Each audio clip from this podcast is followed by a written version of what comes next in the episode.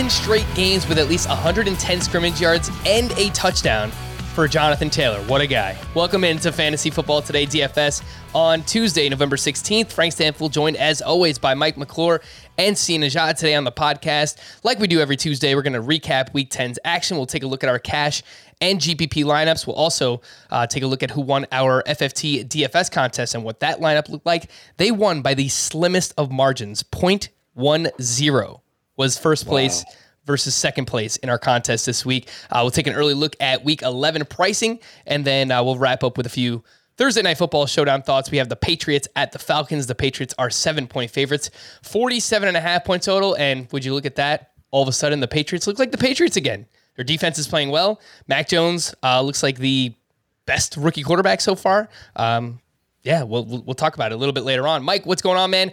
That Jonathan Taylor guy, pretty good. I would argue him and CMC are probably the most valuable running backs in fantasy right now. I was going to say DFS, but obviously you have to factor in like salary and ownership and all that. But uh, just from like raw points perspective, I think it's probably CMC and JT right now. Yeah, definitely. Those guys are at the top. I was very encouraged by what I saw from Christian McCaffrey again this week. The workload went up. Um, and then Jonathan Taylor, what can you say? I mean, he's just an absolute workhorse. The fantasy production he had in that game could have frankly been double. Uh, he, he, could have approached 40 points anyway in that game. So yeah, he's absolute stud and fire away, keep playing him. You know, as long as the value keeps opening up across the slate, which it tends to do at this point in the NFL season, uh, he's definitely someone that's going to be in your player pool pretty much every week. Oh yeah, and uh, we've we've got quite a bit of value already, and it's only Tuesday, so I imagine even more stuff is going to open up uh, as the week rolls on here. Kudos to you, Mike. I know that last week we were talking about Christian McCaffrey. You said if he has a Christian McCaffrey game, what happens? He's going to get bumped up about five, six hundred dollars in salary. That's exactly what happened. Uh, CMC, I believe, eighty nine hundred in DraftKings on DraftKings this week, which makes him the highest priced player on the slate. See what's going on, man? How was Week ten for you? Week 10 was pretty good. I actually had Jonathan Taylor in pretty much every lineup. A couple things didn't go my way. I, I mean, I if Josh Allen had gotten a few more touchdowns instead of guys like Isaiah McKenzie and Matt Breida and Devin oh, Singletary, geez. I would have had really a fantastic week. But I got to say, what's so interesting about this last week was I got to go back to Mike because he has been on the Kansas City Chiefs. Even when things were going bad, he kept telling us Kansas City Chiefs, Kansas City Chiefs. And how unfortunate for him that as everybody's sort of jumping off the bandwagon, he's not even on the main slate. Like now everybody's wise to it, right? But if they were just on the main slate, I, I, I really think Mike McClure would have owned DraftKings and FanDuel just by virtue of just hammering Mahomes and Kelce, Mahomes and Tyreek Hill and, and all of those guys, Darrel Williams. So welcome back, Kansas City Chiefs. Yeah, I mean, look, awful job by me. See, maybe you should take over and host this podcast because you're right. I mean, how do I not lead with the Chiefs, right? Like, Mike's been hammering them all year long, and then I know we were talking on Sunday night, and and Mike, you didn't get to play your usual volume uh, on the showdown slate, and of course that's when the Chiefs just absolutely go off. So uh, it's going to be interesting to talk about uh, later on and um, on Thursday's podcast because I think the ownership that we're going to see on Mahomes and Dak Prescott the Chiefs and Cowboys game this week is far and away the highest total on the slate. And uh, we're getting Mahomes at, at I think, a, a very, very fair value. So uh, we'll, we'll talk about all that a little bit later on. But let's jump into our cash game lineup review. Overall, the cash line was back on the rise in week 10, which makes sense with all the cheap chalk uh, running backs hitting. And speaking of chalk, Dak Prescott, 43% owned in the massive $25 double up on DraftKings. He drops 26.34 DK points, uh, running in touchdowns while up 30 points for the Cowboys on Sunday. Uh, six running backs at double digit ownership this past week. All of them either met value or provided that fire emoji. So we do like to see that. Uh, not a great week for chalk wide receivers.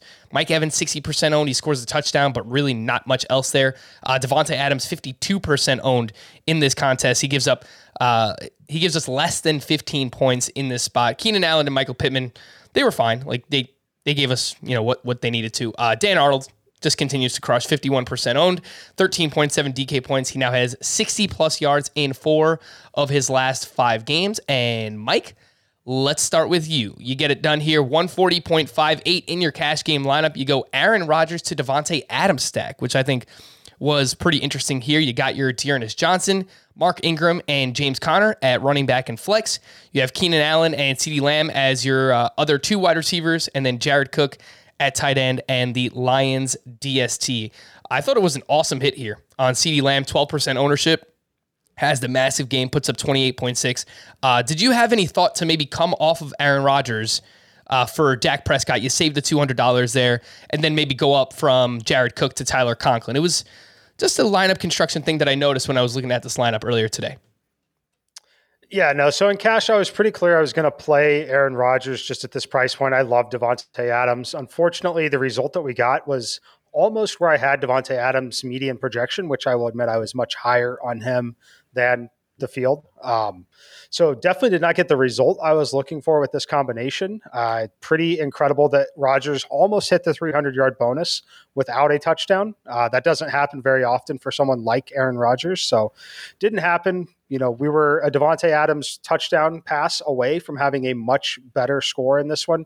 Was targeted in the end zone, didn't come down with it. Just kind of the way it goes. But I was playing Aaron Rodgers in cash all along this week, and I did like Dak quite a bit, um, as you'll probably see here shortly. Had to have CeeDee Lamb in there. We kind of talked about CeeDee Lamb all week, really, on both of the shows last week.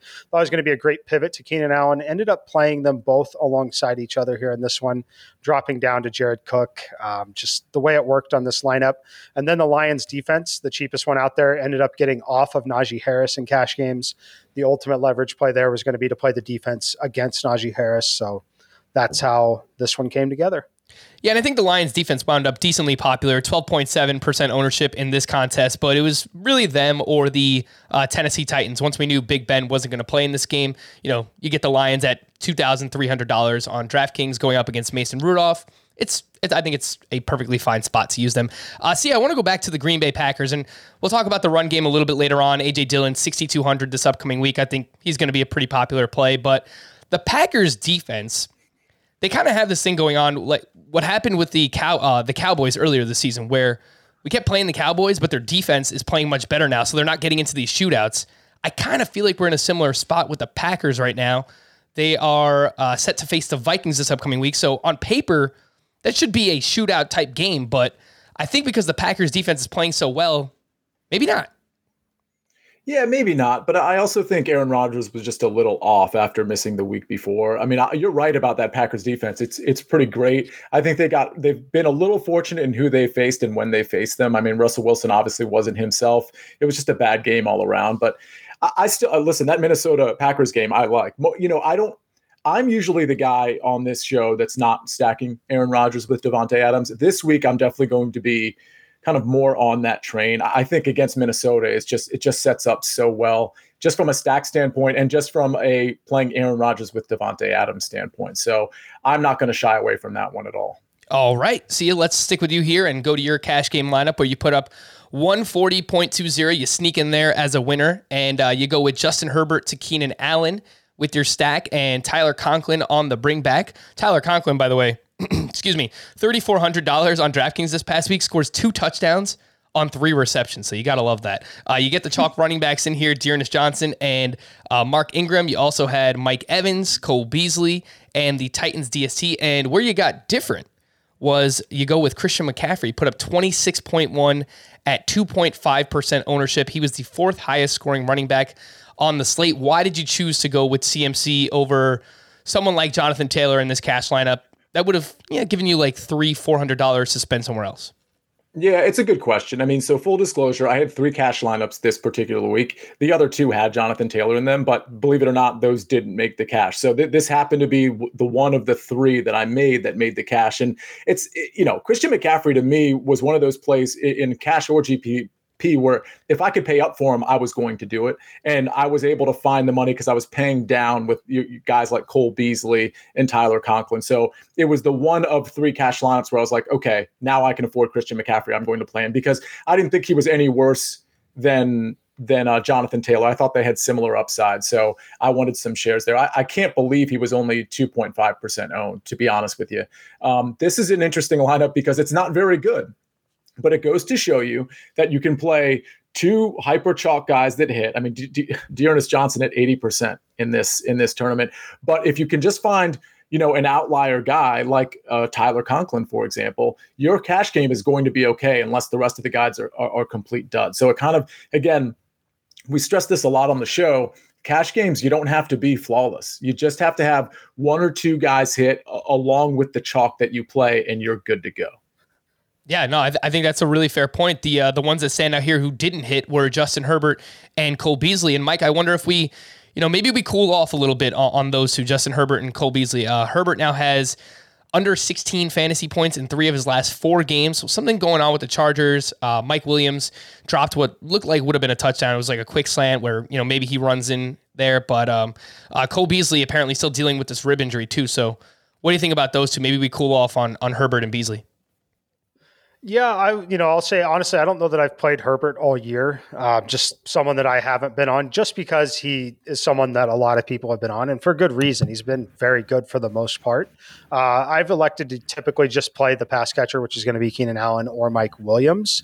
Uh, as far as Cole Beasley, he was someone I definitely was on up until very very late in the week, and it really wasn't his fault or any like. There's nothing that was telling me I shouldn't play him because of him. It was simply a product of I ended up on both of the chalk running backs, both and, and then a third running back in all the lineups. And the way that I was building those lineups got down to the Lions defense, which was cheaper. Um, I just didn't need a $5,200 wide receiver, unfortunately. So, or fortunately for me, I guess. But uh, I still thought Beasley was a fine play in that spot. And that's just what you're going to run into with that offense. Uh, when they're mostly healthy, when they've got Knox out there, they've got both running backs out there, and they're winning games. Like there's a lot of mouths to feed, and every week there's likely to be one guy who gets left out. And unfortunately, it was Cole Beasley this week.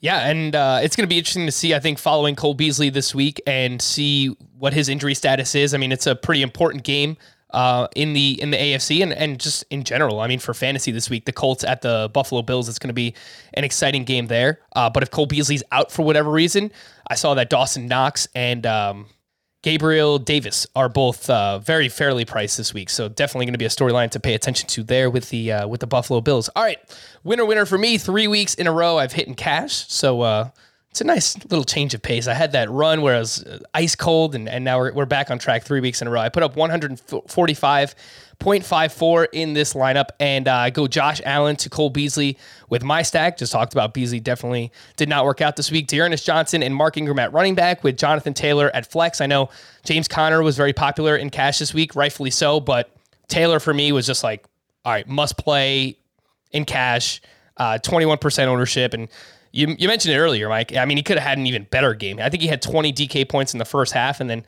uh, slowed down in the second half for whatever reason. My other wide receivers outside of Cole Beasley, I had Mike Evans and Michael Pittman. They were fine. Uh, Dan Arnold at tight end, and then the uh, Titans DST here. Pretty standard lineup we all missed the boat on uh, Dak Prescott and cash, at least in the lineup stat you guys sent me. I don't know. You mentioned that you play multiple cash lineups, so maybe you had Dak Prescott in one of the other ones. But um, see, I'm not sure if like you log in early just to see what ownership is on the slate, but that's usually what I do. Uh, you know, I'll check in at like 115, 120. I'll see what ownership is, and then I'll log off and you know maybe check back in a little bit later on, see if I need to late swap anything. But when I saw Dak at 40% owned in cash, I was a little bit nervous that I didn't have him in my lineup. Yeah, I, that I think that was sort of a mistake on our part. You know, there were guys that we like. Listen, Josh Allen is a great play. I mean, right. and honestly, this could be so different, right? Because Josh Allen probably should have been responsible for at least four touchdowns instead of just the two that he had. I mean, realistically, it really should have been four. So it's it looks a lot different. But but Dak's price. It, it made a lot of sense. I think for me, I was a little sour with what happened the week before, but I also thought guys like Josh Allen and even Justin Herbert could out, potentially outscore Dak Prescott. So I just wasn't on him uh, in most of my lineups, it, particularly in uh, GPP. So yeah, it's something. Uh, listen, I'll cure that mistake this week when I play a, a good amount of Dak uh, against the Kansas City Chiefs. And I'm sure we all will. Uh, there's a very clear two v two, right? So if you uh, if you go from Josh Allen to Dak, you save a thousand there, and then you could have went up from Mike Evans to Davante Adams. Uh, they were both one thousand dollars difference. So I mean that's like the clear play for me. And I think I'm mistaken in hindsight. Should have played Dak Prescott and uh, and Davante Adams there in that spot. Last thing on this team, Mike, I wanted to ask you. It is quite scary. This is the first time this has happened to me ten weeks into the season. I did not have any games in the. I did not have any players in the afternoon games, and I didn't even really notice it while I was building it out. It's just like this is the team that I landed on. I really liked it, and I you know I just I kind of threw it out there, but should we should you always build with at least one player in the afternoon games just you know, to give you that late swap ability? Uh, it's just scary because all this stuff is going on and a lot of uh, important players playing in the afternoon slate, and I, I, had none of them, so it's it's pretty it's pretty scary. No, I mean I think that the it's an important lesson. Actually, I get a lot of feedback and a lot of questions and a lot of requests. Like when I share content, it's like, do you know we need people in the late games? We need that afternoon hammer. We need the players coming up, and like the, the start time of the game makes absolutely no difference. Um, it's not really something you should concern yourself with. Now, if you're someone who wants to take advantage of late swap, then you need to understand which players are questionable and does that lead itself to a late swap situation. But simply intentionally leaving one player from the afternoon games just because, uh, not something that I would ever do intentionally, unless it was with the direct intention of waiting out some sort of injury situation. But overall, the start time doesn't matter at all. All right. Well, all right. Make me feel a little bit better about that. It was just, you know, when you see uh, the Chargers and Vikings games starting up and, and, and the Packers and the Seahawks, I'm just like, how did I not wind up with any of these players? So it was pretty scary in the moment, but uh, it's reassuring uh, to, to hear you say that. So let's move on to GPP here, and we'll start off with you this time, Sia. And you have a lineup here that puts up 154.64, and you go Josh Allen double stack with Stefon Diggs. Stefon Diggs breakout game, by the way. I mean, you guys were all over it. I think it was last week or two weeks ago. I said uh, something's just not right. I mean, the target share has been down, goes out, just has an absolute massive game here. Uh, so you have Diggs and Beasley. All of the Bills that you had in this lineup were under 10% ownership. Um, yeah, we talked about how you know Josh Allen basically just ran bad. The, the Jets defense, by the way, they're they're not just bad; they're really bad. I, they have allowed 45 or more points in three of their last four games. So Dolphins this week, definitely in play. Tua, Myles Gaskin, uh, Jaylen Waddle. We'll talk about all of them. You have Austin Ekeler and Jonathan Taylor at running back. You have D'Ernest Johnson in your flex. And then you uh, save some money here with uh, Tyler Johnson, Tyler Conklin, and uh, the Lions DST. Would you do anything differently in this lineup, see in hindsight? Not really. To be honest with you, I think Josh Allen should have hit harder. I think we all agree there. Listen, the Jets kind of gave up. I'm not saying each individual gave up. I mean, that's a really unfair statement, but they weren't really trying to tackle inside the red zone, particularly in the second half. If they make some plays, or uh, some easy plays, I mean, Josh Allen to Cole Beasley or Josh Allen runs it in himself or another touchdown to Diggs, all of a sudden this lineup is maybe, you know, 175 instead of 154. I like the Ekeler and Conklin play. I mean, obviously Conklin hit, even though his his targets were were pretty low. But Ekeler made a lot of sense because I wasn't getting a piece of that Minnesota Chargers game, so it was a, a nice secondary stack for me to get Conklin with Ekeler. And and I think it's fair to say you play that game ten times, and you know Ekeler probably outpaces the total he had this week by quite a bit, you know, six out of 10 times. So it was just one of those things. It didn't really fall right for me, but I love how the lineup was constructed. And, and I definitely took a shot on Tyler Johnson. It didn't pay off. He didn't really get as, as much snap share as I thought he would have, notwithstanding that Godwin was back. I mean, he's played with Godwin before and he's he's been on the field and, and been targeted way more than that. So that was just an unfortunate um, issue with me. But uh, I thought I thought that lineup could have absolutely smashed, and it did well enough to cash, but not smash. Yeah, you know the Tyler Johnson call, by the way, Sia. He, on the field for 69% of the snaps. I mean, as, as, the third pass catcher in that offense, I guess third wide receiver, they have the tight ends there too, and Leonard Fournette sees a bunch of targets. I, I think that's about as as well as you could ask. You know, 69% snaps, it's pretty good for Tyler Johnson in this spot. It's just in general, the the Tampa Bay Bucks, they uh, they came out flat, which I don't think many people expected, right? Coming off the bye, game against Washington football team, really good matchup. So uh, yeah, just overall, Tom Brady did not play well in this spot. Uh, Mike, let's move on to the GPP lineup that you sent over to me. You put up 153.14 here. Dak Prescott double stack with CeeDee Lamb and Dalton Schultz. No bring back on the Falcons, which is perfectly fine because uh, they stink until they get Calvin Ridley back. I, I feel pretty confident saying that. Uh, and then you really just jammed in the best plays. Uh, you have D'Ernest Johnson, you have Mark Ingram, you have Davante Adams, you have Keenan Allen, you have Dan Arnold. You got a little bit different with your uh, DST. You got the Tampa Bay Bucks here at 2.4% ownership. They put up six points. Uh, I wanted to ask you did, did you think that Schultz at 3% ownership made this team different enough considering all the chalk that you use? Like, is it a right to use both D'Ernest Johnson and Mark Ingram in GPP uh, as long as you get different enough somewhere else? And I guess in this spot, that was Dalton Schultz.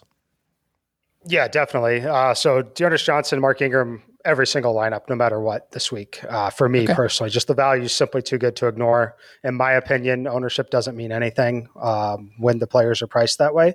So totally fine there. But yes, the uh, Schultz play, double tight ends, always going to be different. And then when you throw a contrarian defense in there as well, yeah. it makes the lineup very different, very unique. Uh, like Sia, I thought this lineup was going to explode. As you can see, this is in a three max contest. I truly thought this was a five figure winner uh, at some point during the day. Uh, ended up being uh, you know three hundred dollars returned on this one, but uh, Schultz dropped a touchdown pass in the end zone, which would have been one of the last ones that Dak threw. So you add up like what it like truly dropped the touchdown pass. Um, huge difference here because he ended up four yards short of the 300 yard bonus, which would have given him another passing touchdown that they did not score a passing touchdown on that drive it was just absolutely crazy. Um, definitely left some points on the field, and then the Davante Adams score. Obviously, was hoping for more out of that. Um, I had his median projection around 26. Should have had 30 plus point upside, in my opinion, in that one, and it all kind of fell apart. You know, still cash, but definitely my favorite build of the week and one of my favorite builds of the season so far.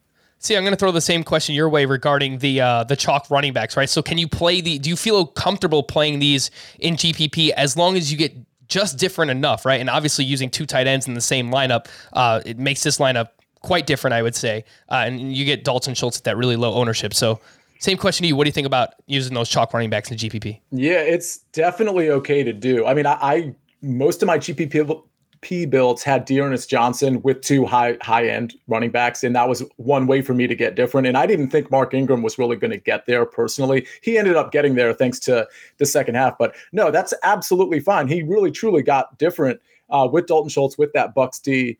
Uh, so I, I don't really have a problem with it at all. I do want to mention though, both Mike and I. This is what week 11, we're going into week eleven now. Almost every GPP build we've constructed and that we've shown on the show has had a stack with a bring back. And yet this week, both of us had a stack with no bring back. And I think that's just one of those situations where there's a reason for it, right? It wasn't random that we didn't have a bring. We always have a bring back, and this week we didn't because it was the Jets and the, and it was the Falcons, and we just didn't see the value in the bring back options, especially with the Jets. Who I mean, you can make the argument for Michael Carter. He certainly got there, but Ty Johnson was involved. Tevin Coleman was involved, like I, I said he was going to be, and they got Corey Davis coming back with Elijah Moore. Like, don't force a bring back if if you don't have to. And Cordarrelle Patterson for the Falcons, he was a little too expensive, and Kyle Pitts we knew was going to be kind of a focal point of that Dallas defense. So it just didn't make sense to really have a bring back in that case. So again, the rules are the rules until they're not. And so this is one situation where the bring back didn't make a ton of sense. And you know, that, I think it's a really good point that you bring up too, because there's been times this year where I, I've looked back at GPP lineups that I built and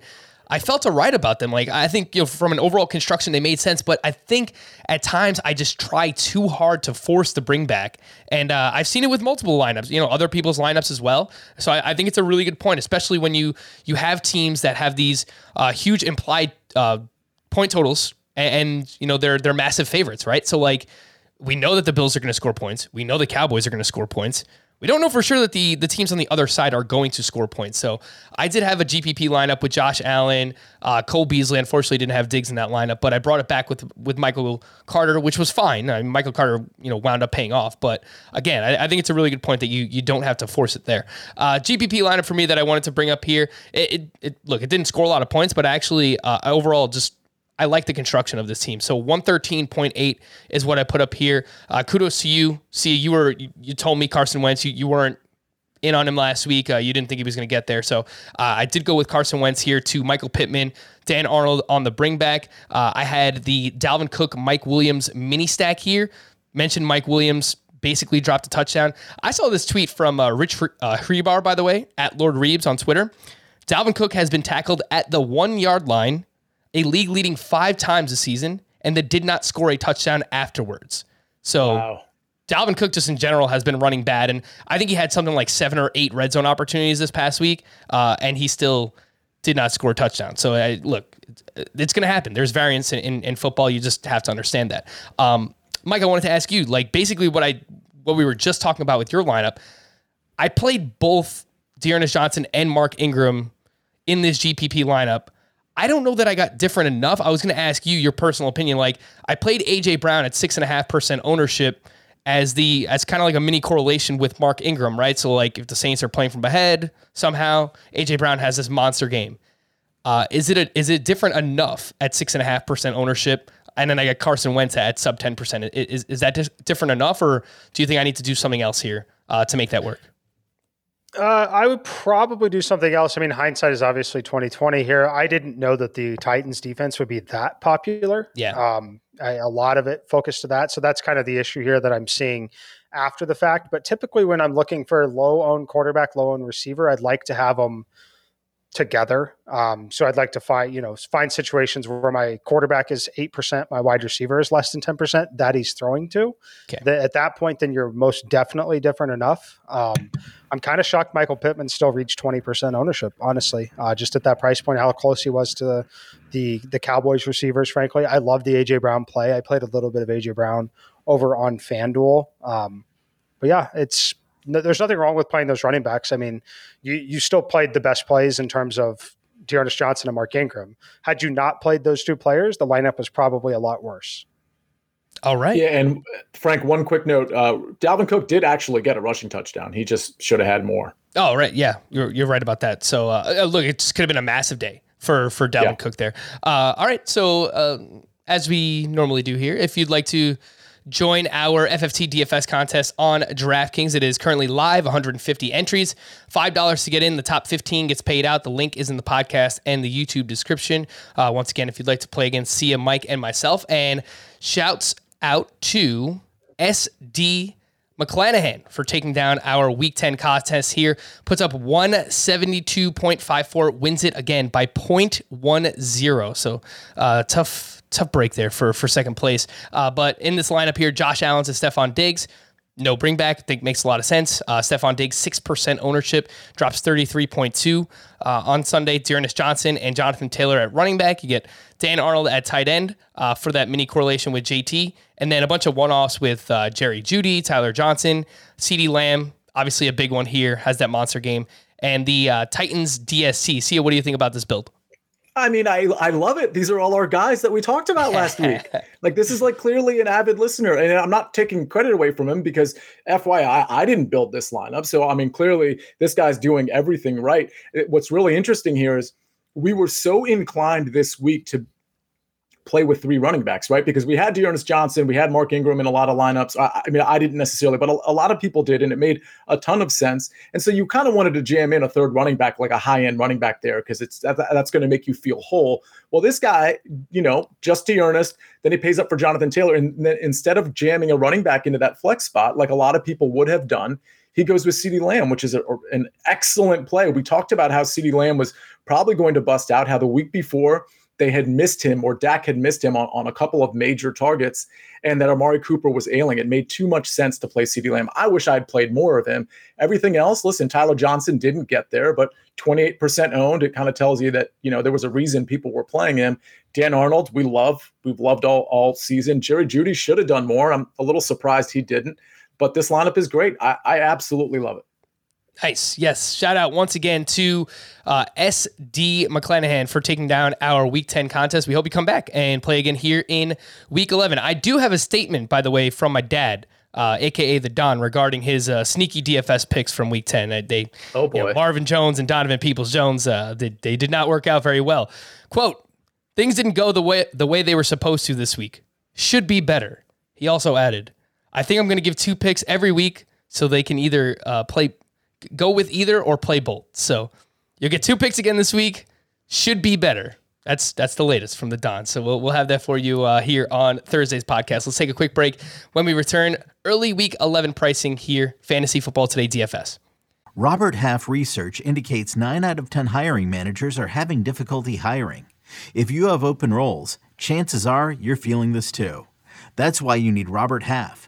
Our specialized recruiting professionals engage with our proprietary AI to connect businesses of all sizes with highly skilled talent in finance and accounting, technology, marketing and creative, legal, and administrative and customer support. At Robert Half, we know talent. Visit RobertHalf.com today. All right, so let's take a look at week 11 pricing. We have two teams on a bye this week the Broncos and the Rams. Seems like the Rams uh, might need it after getting stomped on Monday Night Football. Uh, yet another week that we can't play Cooper Kupp on the main slate. So it's pretty sad, man. I've I, have i have missed Cooper Kupp. Uh, back to a 12 game main slate. We currently have two games with a 50 point total, according to Caesar Sportsbook. That's the Colts at the Bills, right at 50 points. And then we have the Cowboys at Chiefs. Again, far and away the highest, 55 and a half point total as of now. Uh, we do have three other games that are at 49 or 49 and a half. That's the Bengals at the Raiders, the Packers at the Vikings, and the Cardinals at the Seahawks. We'll see what happens with Kyler Murray and if we can get him or and or DeAndre Hopkins back this week. We have two double digit spreads. Uh, the Browns are 10 point favorites hosting the Lions, and the Titans are 10 point favorites hosting the Houston Texans. Let's start off with the quarterback position. Two quarterbacks at 8K or higher this week. That is Josh Allen going up against the Colts at 8,100. He's the highest priced quarterback on both sites. And then we have Lamar Jackson right at 8K. He is at the Chicago Bears. Uh, but let's just talk about the obvious, right? Like, just how owned are Patrick Mahomes and Dak Prescott going to be this week? Because highest total, they're both coming off monster games. Uh, Mahomes obviously was in prime time, puts up 400 yards, five touchdowns. He is 7,600 on DraftKings. That is his second lowest salary of the season, coming off a monster game with a huge total. Dak Prescott is 7,200. He's the uh, fifth highest priced quarterback on DraftKings. He's the second highest priced on FanDuel. Mike, we'll start with you because I got to give you your opportunity to talk about Patrick Mahomes and Dak Prescott. Yeah, I mean, look, they're both obviously in play. That's exactly where I will be going. Um, ownership's not going to matter a ton to me. The good news is, is they both are going to take some of the ownership. Uh, and then other guys, I think that Aaron Rodgers is still relevant. Uh, 7K on Aaron Rodgers, almost down to 6,900. Uh, I think it's going to be a competitive division game. Gets to play in the dome, doesn't have to worry about the elements there. Furthermore, Aaron Jones out. Uh, yes, they will still hand the ball to AJ Dillon, but they might have to throw the football just a little bit more. Uh, and then another name that I want to mention here is Tua. Uh, I think the Tua at 5,500 against the New York Jets. Uh, I think he has the ability to put up some fantasy points in this one if we're looking for a cheap value quarterback. Um, but it's really the top here. It's Patrick Mahomes, Dak Prescott, going to be playing both of them. And then, uh, as Sia kind of mentioned earlier, we're going to be going back to Aaron Rodgers, Davante Adams for sure. I, I was actually a little bit surprised that the Colts and Bills game opened up at 49 and a half point total. I thought that would have been higher and maybe it creeps up throughout the course of the week, but Josh Allen 8100, it's a big price tag, but because Mahomes and Dak are, are on the main slate, I think we're going to get Josh Allen at, at, at, pretty good ownership this week. So I do like him quite a bit as well. I like the Aaron Rodgers call quite a bit. It's a strong matchup against the Minnesota Vikings. It's a divisional matchup. Obviously, those are very important. Uh, Tua, no doubt about it. The Jets defense mentioned just how bad they are. And uh, the Ravens defense made a bunch of mistakes last week where they just like blown coverages. They left guys open. Tua found those guys, and uh, the Jets do a lot of those same things. So if Tua can can hit on a few of those uh, big plays, and then we could see a nice game out of him. See, I also wanted to mention Cam Newton. He's going up against uh, your Washington football team, his former coach, and Ron Rivera. He is down at 5,100. It sounds like he's going to start this week. I, I really don't know what his upside is, but like we saw it first game back. He didn't even play a full complement of snaps. He basically was using like red zone packages. Scores two touchdowns, just like that, like nothing. So, uh, what do you think about the upper tier quarterbacks and and maybe even Cam Newton at a value? I think Cam Newton is back. You know how I know that? Because he ripped off his helmet after touching the ball for the first time and said, I'm back. And it was one of the coolest moments of the NFL season, by the way.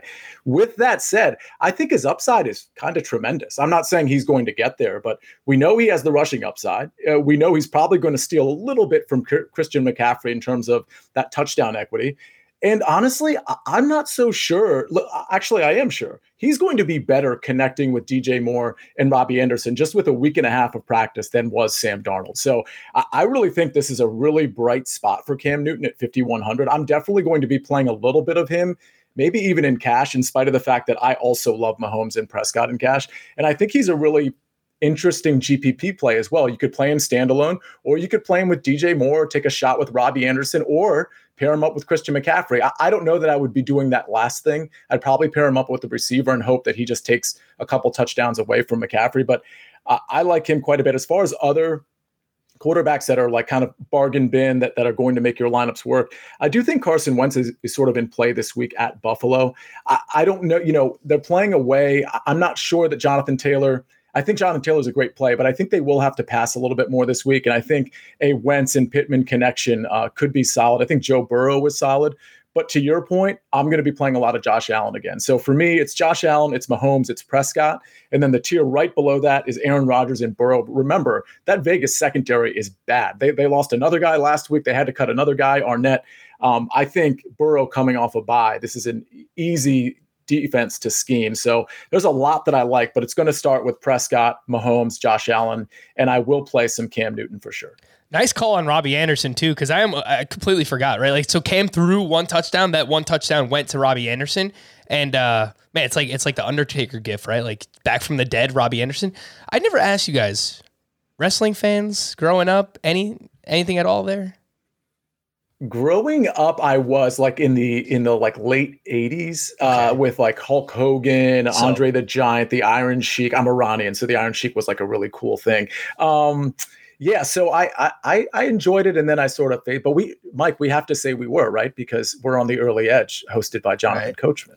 So we're huge wrestling i was a fans. jonathan coachman fan. I was a huge jonathan coachman fan growing up. Other than that yeah, what do you mean were? I mean, we still are huge Jonathan Coachman fans. Uh, Robbie That's Anderson, right. by the way, 4,600 on DraftKings this week. I think definitely could be in play against Washington secondary. Uh, yeah, like the stacking possibilities are awesome.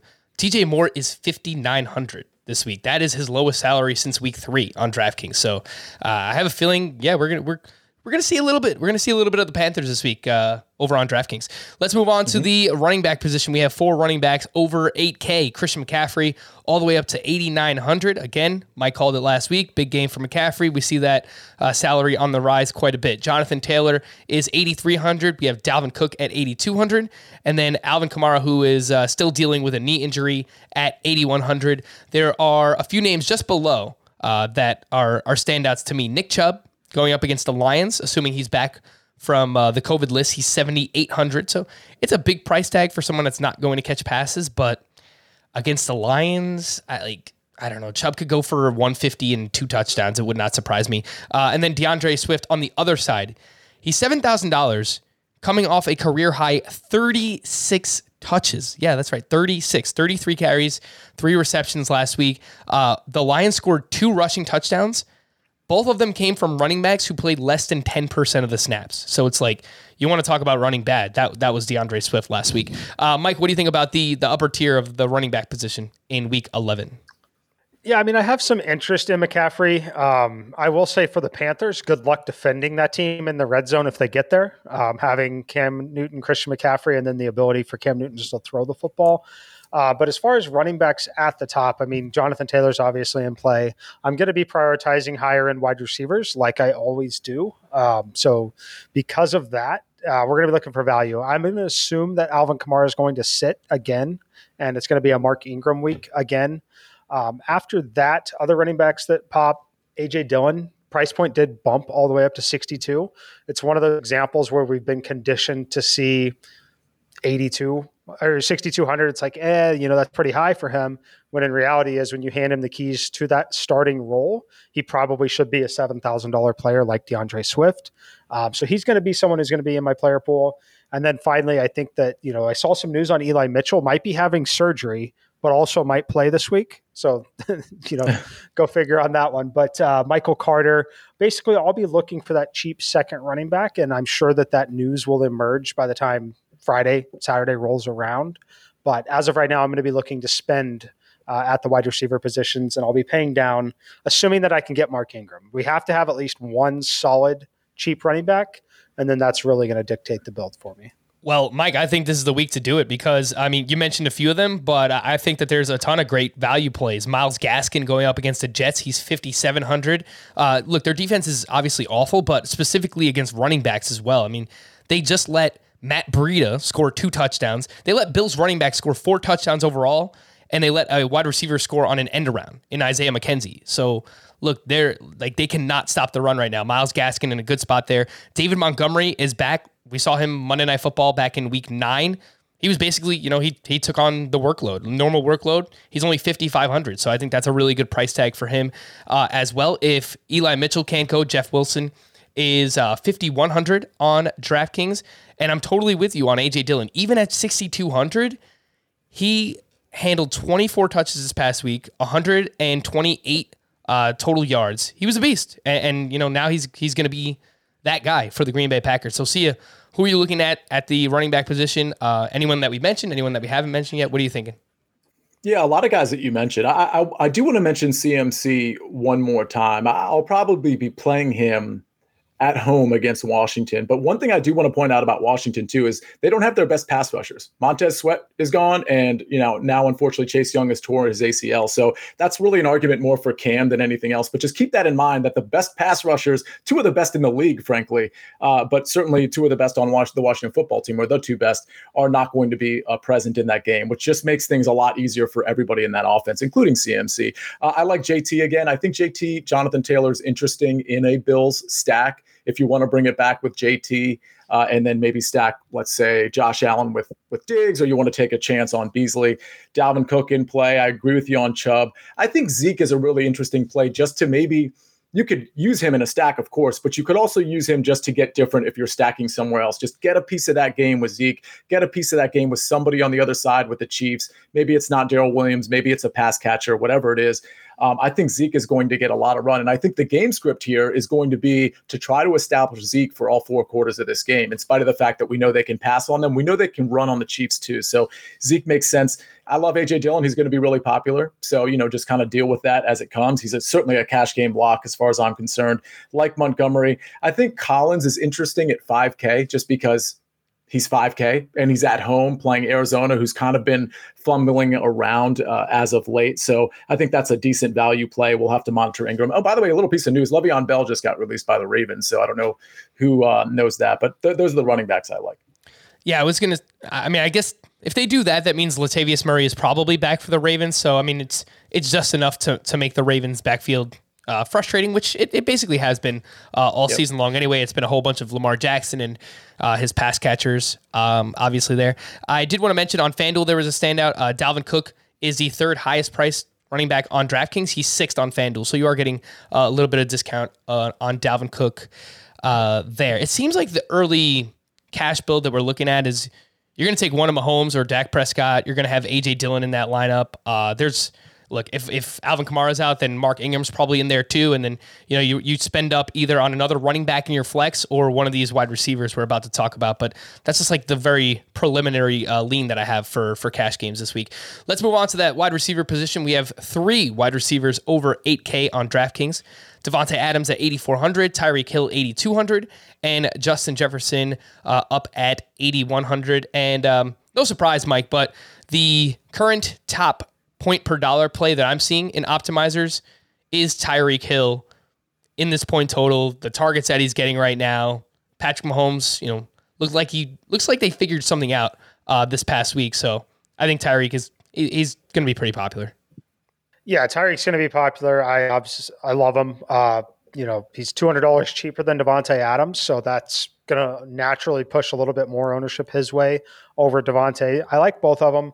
Uh, I can tell you that top three. Let, let, me sort it real quick, and I'll tell you. Um, yeah, Tyreek Hill, Davante Adams, CeeDee Lamb are top three in the model. Um, Stefon Diggs right behind him, Deebo Samuel, but love those guys. I think I'll have two of the three between Davante Adams, Tyreek Hill, and CeeDee Lamb in most of my lineups.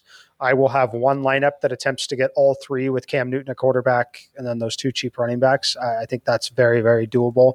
So that'll be one of my five lineups, which will be in the tournaments. Um, other wide receivers I want to highlight. I want to highlight AJ Brown. I think it's a perfect spot to jump right back on AJ Brown. 7,700 here. He's $100 more than CeeDee Lamb going to be obviously cheaper than Davante and Tyreek Hill, but I think he's going to be the odd man out here this week. Um, after he was basically, I don't even necessarily want to say shut down. He kind of was shut down by Lattimore, but Tannehill really didn't even look his way all that much in that game. I think that changes in this one against Houston, and uh, yeah, I, I, think he's going to end up being a great play. Um, I'll let Sia handle the mid range because I'm sure we're going to talk about a few of the same guys that are pretty obvious standouts there. Uh, yeah, let's let's hit on that right now. I mean, the, the 6K range, I, I, I don't really love anyone. I mean, maybe Amari Cooper at 6,200, Brandin Cooks at 6K. Uh, I mentioned DJ Moore. He's 5,900. I think that's a great value.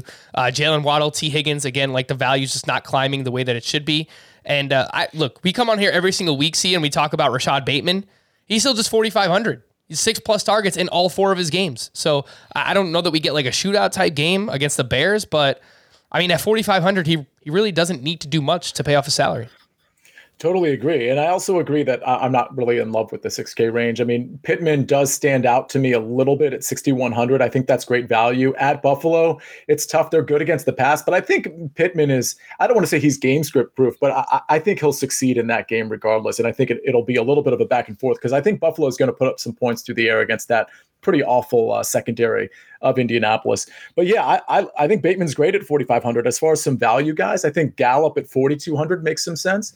If you want to stack Aaron Rodgers and, and you don't want to take or you want to double stack Rodgers, which makes plenty of sense against Minnesota's secondary, listen, I'm not exactly on the front of the the Marquez Valdes Scantling bus. I mean, he burns people more often than not, but at 3,700, I think it's a chance to take if you think that points are going to be scored through the air and that they're not all going to go to Davante Adams.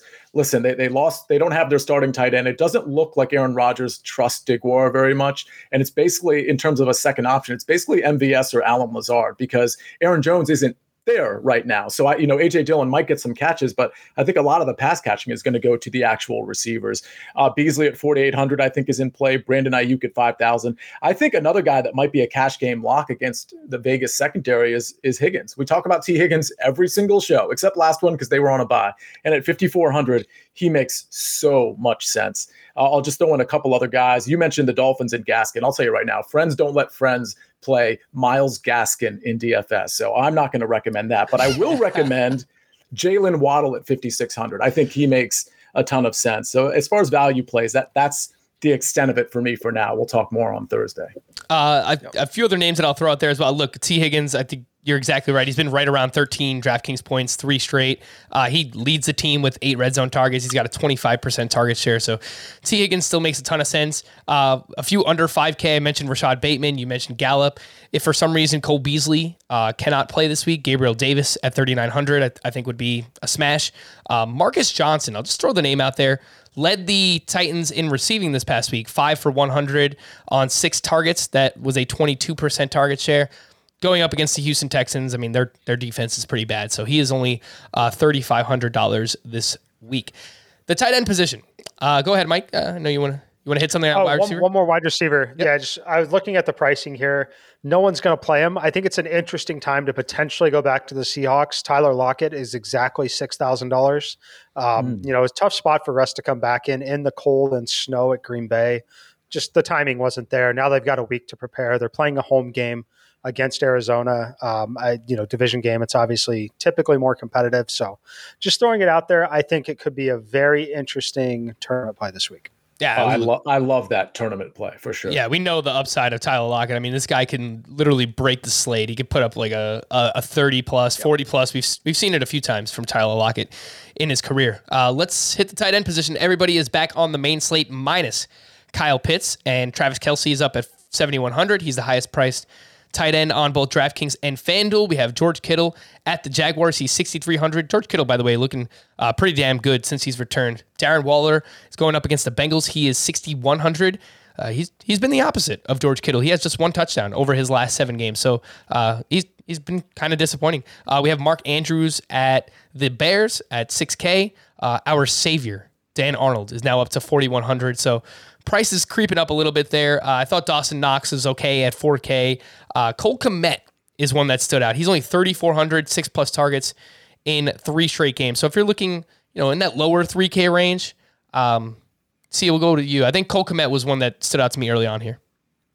Yeah, I don't mind that. I mean, yeah, the Baltimore defense really isn't what it used to be. So uh, he could definitely the upside I question, frankly, but the ceiling I question. But at 3,400, you're not necessarily looking for ceiling. You're just looking for somebody that's going to, you know, sustain some points. As far as the tight ends go, I mean, Travis Kelce's obviously in play at 7,100. I don't know how you build lineups with Travis Kelce if you're playing guys like Tyreek Hill and, and a high end running back and a high end quarterback, but um, maybe that's all the more reason to play him. I'm very curious to see where his ownership is at on Thursday's show because I tend to think he's not going to be as as popular as he normally is.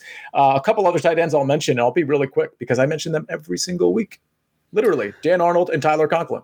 I like them. I like their prices are up, but they're not prohibitively up. Arnold is 4,100 and Conklin is 3,900 on DraftKings. I think they're playable.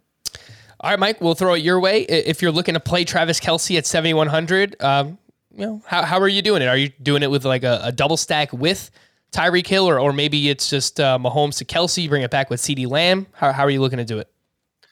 Yeah, if you're playing him, I don't think it's with Tyreek this uh, this week. They actually have a negative correlation, uh, believe it or not. So I wouldn't play them. Like we play them together on showdown slates, but that's because it's a showdown slate and the correlation matters in some spots, doesn't in others like that. So I wouldn't play them together in the same lineup. If you're going to double stack, for me, it would be someone like uh, Mahomes to Tyreek and Byron Pringle, or same thing with Kelce and Pringle, just a really cheap piece. So I will play some Kelce, and it'll be lineups where I basically go Davante Adams, CeeDee Lamb as my two wide receiver spins, um, just to get a little bit different there. As far as tight ends, we we mention them every week. It's Dan Arnold, Tyler Conklin. Uh, there's only one other, and it's Tennessee Titans tight end Geoff Swaim. Um, he has had five targets, four targets, five targets in the last three games, four catches in each, touchdowns in two of the three games. But at 2,800, he has put up, you know, 6.6 points and then 12.9, 12.3. He's someone that's interesting enough. They're not going to be super popular. So he's popping. Um, a pro, it profiles a lot like last week. If you remember earlier in the show when we went through the GPP lineup I had, it profiles as another potential cheap double tight end week where I get Dan Arnold, who I view not necessarily as a tight end. I view him as a value wide receiver at this point, which is what I did last week threw Dalton Schultz in there. I think you could see the same thing from me this week in the lineups where I try to jam three stud receivers in and a decent quarterback. I could end up with two tight ends uh, using that flex spot on one of these $2,800 guys. And Frank, one other thing to add here, and this is really speculative. Actually, it's not that speculative. The play is speculative, but the information is not. It doesn't look like Logan Thomas is going to be back this week. And it certainly doesn't look like Ricky Seals Jones is going to be back. Who does that leave? John Bates for the Washington football team at 2,500. He came in after RSJ got injured.